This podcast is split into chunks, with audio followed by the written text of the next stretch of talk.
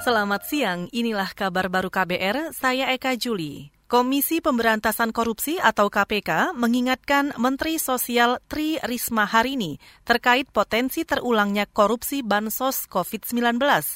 Juru bicara KPK bidang pencegahan IP Mariati mengatakan, potensi itu meliputi penggunaan anggaran penanganan COVID-19, pengadaan barang dan jasa penyelenggaraan bansos, serta pengelolaan hibah dari masyarakat.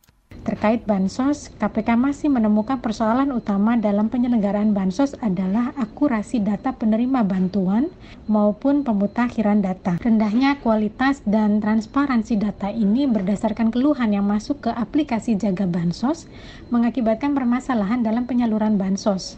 Di antaranya yaitu bansos tidak tepat sasaran, tumpang tindih, dan tidak transparan.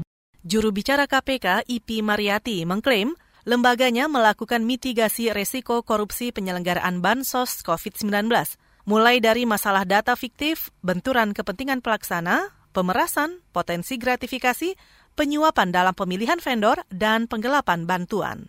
Kita ke soal ekonomi. Ekonom Lembaga Kajian Ekonomi Indef, Faisal Basri, mengkritik pemerintah yang bergantung mengutamakan vaksin untuk pemulihan ekonomi. Dia beralasan belum ada kejelasan mengenai efektivitas vaksin COVID yang dibeli dari China.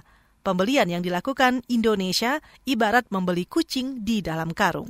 Dokter hari ini ada yang meninggal karena ya itu minim, minim APD udah 400 lebih loh uh, tenaga kesehatan kita meninggal. Oleh karena itu jangan mengumbar optimisme karena vaksin. Efikasinya pun belum jelas dan diakui oleh Sinovac sendiri gitu.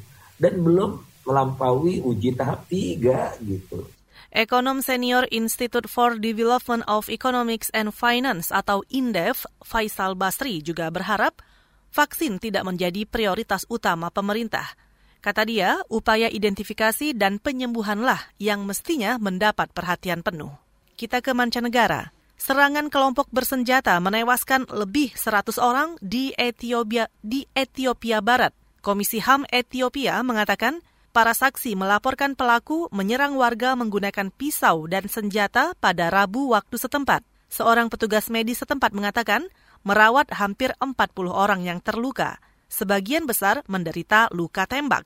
Serangan itu terjadi sehari setelah Perdana Menteri Abiy Ahmed mengunjungi wilayah itu. Dia mengatakan perlunya mengadili mereka yang bertanggung jawab atas serangan sebelumnya. Saudara demikian kabar baru, saya Eka Juli.